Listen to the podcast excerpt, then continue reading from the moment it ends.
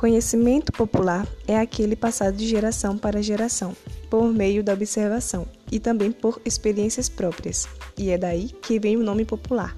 Quando se trata de um conhecimento popular, não existe uma explicação lógica de como funcionam as coisas. Uma pessoa simplesmente sabe que tem que ser feito assim porque ela viu alguém fazendo e deu certo, ou então alguém disse para ela que tem que ser feito assim. Um exemplo disso é o uso das plantas medicinais, que irei abordar nesse episódio.